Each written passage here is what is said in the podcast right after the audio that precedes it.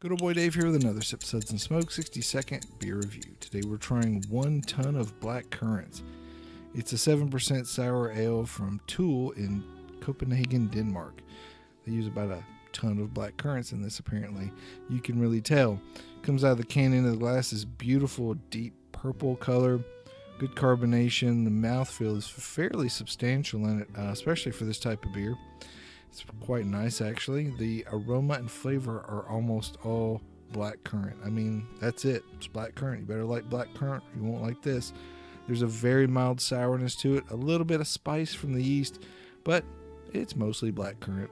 I like it, and I'm going to give it a suds rating of three out of five. Hey, I hope you enjoyed these reviews. Let me know in the comments. Also, hit me with likes and follows.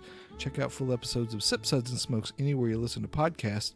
This is good old boy Dave reminding you that anything worth drinking is worth sharing and discussing.